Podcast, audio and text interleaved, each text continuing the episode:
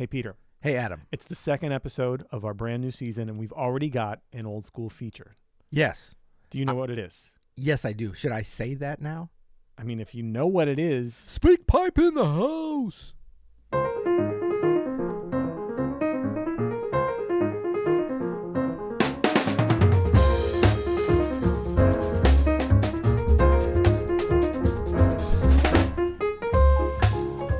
I'm Adam Annis. And I'm Peter Martin. And you're listening to the You'll Hear It Podcast. Music advice and inspiration coming at you. Coming at you today, sponsored by Open Studio. Go to mm. open studio jazz dot com yes, yes, yes. for all of your uh, jazz lesson needs. You know, Peter, I just uh, I launched a new course this past week here. Yes. On Open Studio called the Major Scale Course. You know what we study on the Major Major Scale Course? What? The dominant scale. No, just kidding. just kidding. No, it's all about major scales. Yeah. It's kind of the Barry Harris method of dealing yep. with major scales, thirds, triads, approach notes, pivots. It's really, really hip. It's and super exciting, super foundational, fundamental. But don't folks, do not feel like, oh, I know my major scales. I don't need this course. No, this is a whole other it's thing. It's another way of looking at it, another way of practicing it, another way of incorporating it to your playing. And let me know what you think of it, because we might do one on the dominant scale. We might do one on the Dorian scale or on the melodic miter. There's a whole, obviously, a treasure trove of scales that yes. we can we can work on like this. It's really fun. And Again, the way that you walk folks through it, it's so good because it gives folks a chance to practice one concept in maybe a new way. Well, it is going to be a new way for most people, but to really focus on that, but going through you, I mean, you walk through every single key. I, I don't think you ever say in that course, like, oh, and then continue on to the, to the next key. No, we like you to actually hold. go through, you actually hold the hands. Yeah. I'm, so I'm like, a, I'm you're, like you're kind of guilting people into taking it through all the keys. I like it. I'm like a seventh grade boy on a camp date. I like to hold hands. I like to hold your hand as we walk time. through That's right. the major scale course. Right. Uh, so again, go to open studio jazz dot com and check that out. So speaking of new features, uh, well, not new. This is an old new feature. We haven't done this feature in a while. It's a SpeakPipe.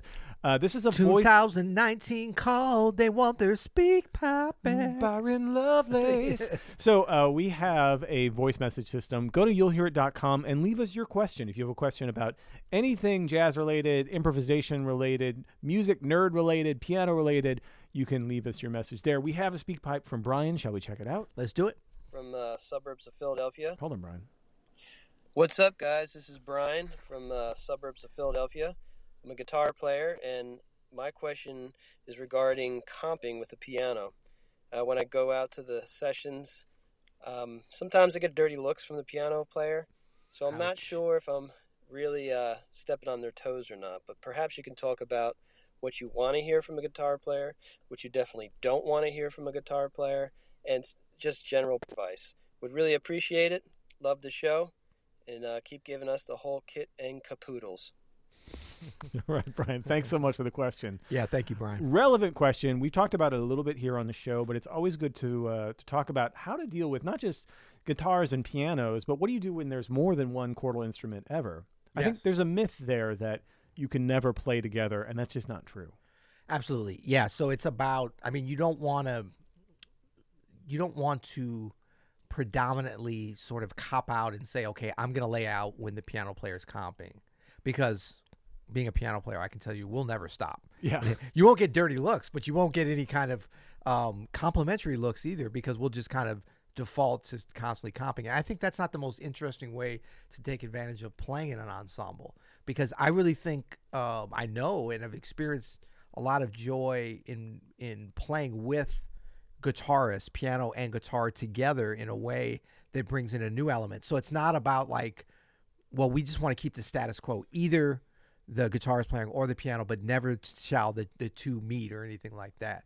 But having said that, we got to figure out some ways to play so that you're not getting dirty looks. That's good that you're you're noticing that, but you want to think about there's kind of two different basic dirty looks going on in a jam session. There might just be the, they don't like the look of you bringing a guitar and they feel like, oh, I'm not going to get his chance to comp. And so don't worry about those dirty looks. Yeah, that's just their their problems. Yeah, and also don't, you know, a lot of piano players, I think, and sometimes guitar players can be a little bit aggressive in terms of like, follow me, or I think I'm better or whatever. Yeah. And what's interesting is the best players that I've encountered are always the actually the least aggressive. Like the ones that actually could be like, follow me or whatever, yeah, are the least aggressive. Well, they realize it's a conversation. It's a conversation, yeah. Right. And you would never just, you know, take, I mean, some some nights you want to come and take, you know, hold court in the room and just dominate the conversation. Yeah. But most nights, most people with a heart will want to share this and stage, a soul.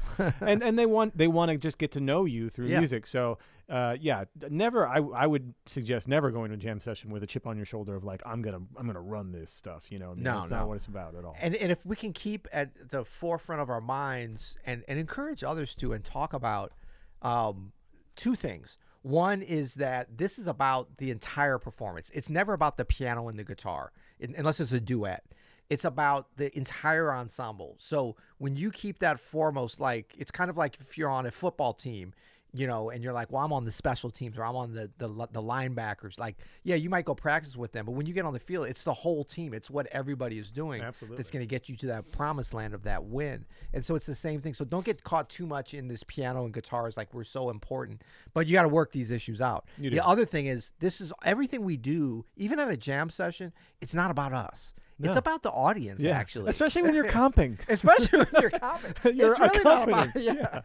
And I mean, but I, I think it's so easy to be like, oh, a jam session is my time. See, anytime you start using me, uh, my. Me words are yeah, bad. Yeah, yeah, yeah.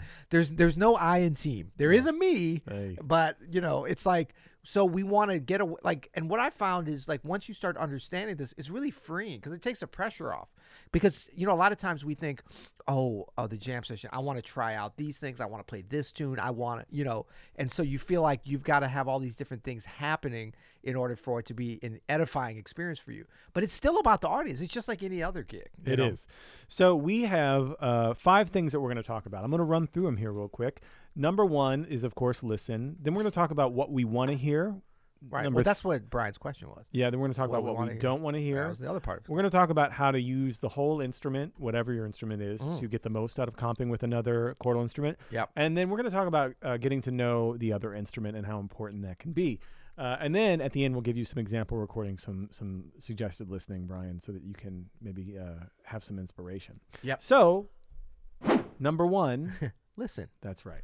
So this is to listen. There's two parts. Well, at least two parts to it. But one is listen to everything that's happening on the stage and how you fit in and how the guitar and the piano are fitting in. Like that's a constant ongoing thing. And so you have to de- develop the ability to do that while you're playing. What happens is a lot of folks, they only can listen to themselves or listen to somebody else. And they th- it's kind of like having a conversation with several people. You're standing around like a huddle, like the yeah. football analogy. You're in a huddle. Could you imagine if the quarterback, whoever's calling the play, and like they're not listening at all, yeah, yeah, yeah. and they're only talking to one person at a time, oh and the, like it's a collective thing, and so that's really important, and you have to practice that. Jam sessions are actually great times to practice it, but if you don't go in with that kind of mindset, you're not actually going to develop at that. And if you're not paying attention to what the other chordal instrument is doing t- and to what is going on with the soloist, what's going on with the drummer, what's going on with the bassist, yeah. as you're playing, you're not doing it right. You yeah. have to hear yourself within the mix of everything. Yeah. How do you fit into the entire context of the room? That is when you really can come up with some special things and where you really start to have, like I said, that conversation that we were talking about before. Yeah, and I would say the other part of listening is, and we'll hit this at the end, is listen to other people live or recordings Absolutely. Doing this, because that's, you know, you can listen to us blabber about some ideas. There's tons of examples. Yeah, examples are always, yeah. the. It's like learning a language. You want to learn the grammar and the different ways to do it, but then you just want to see masters that do it, and it starts to make sense and starts to become in, in the realm of possibility for you. Okay. Number two, what we want to hear. So, Peter, when you're playing with a guitarist, you play with the great Romero Lubambo. Yes. Actually, Romero featured on this uh, latest Billie Eilish special, yes. which is so cool. Yeah. Uh, she, like myself, we have many things in common that we like to collaborate with Romero that's Lubambo. That's right. That's right. So when you and Romero are playing, how what do you want to hear out of that guitarist as you're accompanying Diane Reeves, for instance? Yeah. So, okay. So I've done quite a few duos with him, and then quite a f- actually we've done a few gigs, just guitar, piano, and vocals. Yeah. And so the more that I focus on what I want to hear, like, um, the really getting inside of the, the beauty of the way Homero plays, for instance, yeah, yeah. like that starts to, to that that's kind of an interesting and fun and unselfish way to approach it, because then all I'm really thinking about is like, what do I, what do I kind of fit in around the edges for that. And, and not to say that there aren't times when I would probably kind of take over or take a more dominant role, but like, it's okay to be selfish and be like, I just like to listen. Like if it's somebody that's sounding good, yeah. you know, like just back off a little bit, and there's nothing wrong with that, and play around that, play supportive roles, play around the edges. And because what you want to hear is very much along the same lines of what This is like, see, a lot of people say, oh, what do I want to hear? Oh, I want to hear them supporting me. What you're really saying is you want to hear yourself. Right, you know, in right, which case, yeah. get a solo gig. Yeah, you know? Exactly. Yeah. So you want to find the beauty. And then, look, even if you're not playing with a master like Romero Lubambo, we can find beauty in. I mean, I love people that know how to, like, you know, like we'll talk to somebody who just frustrates us, and then you'll have some some smart, saintly person that's like gets really engaged with them, and it's like, you know, brings out the great things. And it's like, wow, I wish I could have been so. So inspiring and outgoing to find beauty in this idiot, you know? Yeah. yeah so you yeah. got to do that sometimes, and you can do it. So number three, what we don't want to hear. The first thing that comes to mind for me is sort of the antithesis of what you were just talking about. Right. Someone who's not listening, yeah. right? Someone who's just going to steamroll over the conversation. Yeah. Uh, I'm not trying to stereotype here, but guitarists do tend to crank the volume. Well, they got that, that, that buttons right there, that, yeah, that, that those, dial, the dial. I get them a Fender Twin, and they just go nuts with it. Let's talk about dialing in some humanity instead of dialing in the volume only. That's right.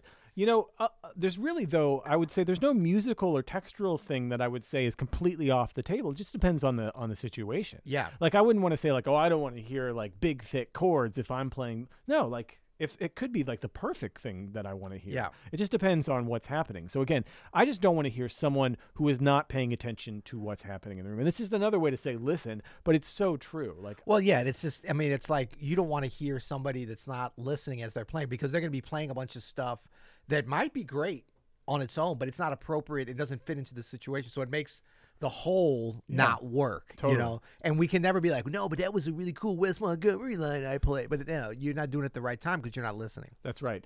Uh, number four is to use the whole instrument. Yes. So watch this. So I'm going to play a little F blues. Peter, I'm going to comp for myself. We'll do a little bass line. Peter's okay. going to uh, comp with me as okay. a second instrument, and watch Peter use maybe some range that is a little unexpected. Ready? Yep.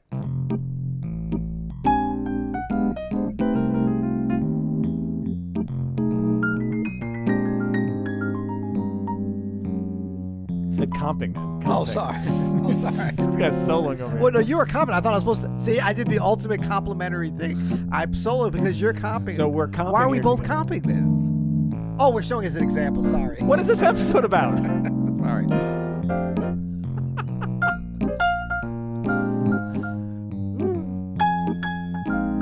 And now what I'm doing, you might say, oh, I'm soloing still. No, no, no, mon frere. I'm riffing up yeah, high, right? There's a pretend saxophone solo going on here. Yeah, this would work.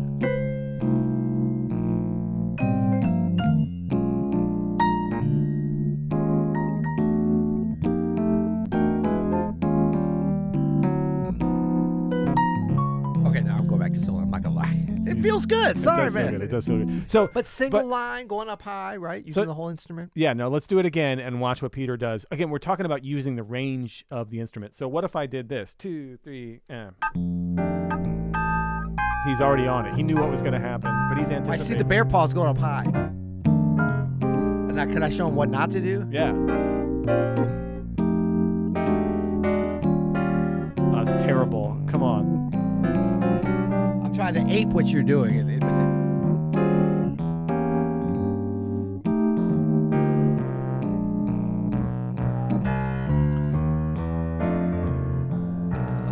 got, you got halfway. It's a little much. But, yeah, right? But doing, doing, just like trying to cover exactly yeah. where the other person is. Now, again, this is not like a hundred percent. It doesn't work. Sometimes you can be in the same range as someone, and, and something beautiful can come of it.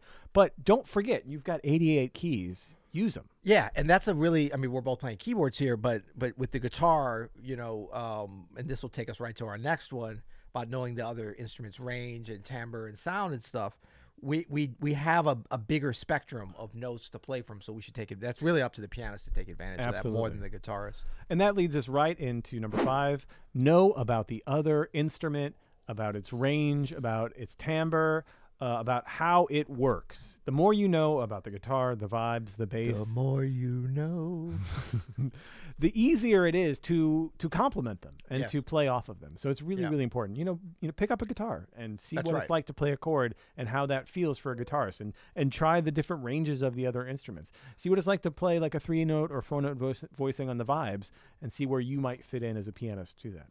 Right, because now you'll know this, Adam, because you are quite the guitarist as well as keyboardist, but some of our piano playing listeners might not know this. You can't play that voicing, you know, that nine-note voicing on the guitar that close together. It's not possible. It doesn't it's, work. It's not enough strings. Yeah. You don't have enough fingers. And it's just, so it's like just those basic things about what spacing and, and shapes work on guitar, because we can hear them, but, but we can't, you know, always understand, like, like, the perfect ear training doesn't always lead you to just like, okay, identify all those notes like you have perfect pitch. Sometimes you have to understand the, the commonly played things Absolutely. And be able to identify you those gotta, patterns. You got to know the cliches and the tropes. It's really, really, really, really crucial.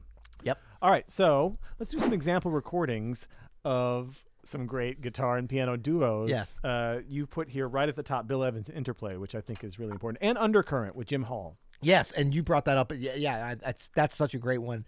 Um, and they're both Undercurrent. That's the duo. It's just duo. Duo. So that's perfect as an example for just really and it's, sensitive. It's gorgeous, man. It's gorgeous, it's and so I mean, but they go in. They're they're not like oh tiptoeing around each other at times. Like yeah. you know, I mean, they're playing. They're they're doing their thing, and so that is probably you know one of many, but but just a great sort of encyclopedia of tech specific techniques you can do in a duo situation. The Bill Evans Interplay is more like for a, a typical what you might come across with a rhythm section, with a rhythm section at a jam session or whatever. Yeah. You got Philly Joe Jones, I think it's Percy Heath. That's a great record. Freddie Hubbard. I would also Jim I know, Hall. I know you Bill wouldn't Evans. Say this, but I would recommend the the Peter Martin Romero Lubambo live record. You were in Japan, right? Yes, live. Yeah, no, I, I think that's. I think we we do the guitar piano thing pretty good. You there. Really do, yeah. Some, you know. And then uh, man, uh, Oscar Peterson trio.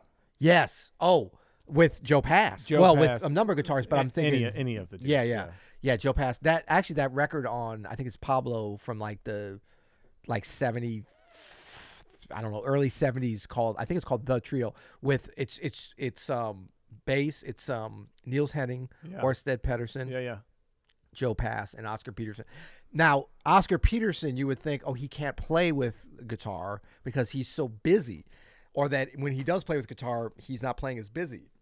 But he is. He is. Yeah, yeah. He's still Oscar Peterson. It just works. Joe Pass is Joe Pass. So some great examples on there for sure. Awesome stuff. Well, thank yeah. you, everybody. So just to recap, number one, listen. Uh, and well, it's really just all listening. Yeah, yeah, so I was yeah, just going to recap, yeah. but it's really just no, all about yeah. listening, all about finding your place. And that really starts with the awareness of what the other player is doing, the awareness of what they're likely to do by yeah. getting to know their instrument, and the awareness to know where they are in the music, and then find your spot with that. Absolutely. Cool. So thank you for the, for the, um, question, Brian, and please go to you'll hear it dot com to leave us a SpeakPipe. And look, when you record it, you might think, oh, I'm going to mess up. They're going to put me on the air. You have a chance to re-record it. Did you know that? It's not like a one-take yeah, situation. Yeah, you get to decide what goes on. Yeah, yeah, yeah. So don't feel like, oh, you know, it, it's you're no reason to be nervous. Just drop us that question. Leave us a rating review, please. Go wherever you're listening to this podcast. That helps spread the love and the algorithms take over to put this in front of people that might be interested and of benefit to them. Let's go out on a little duo, eh? Okay. Uh.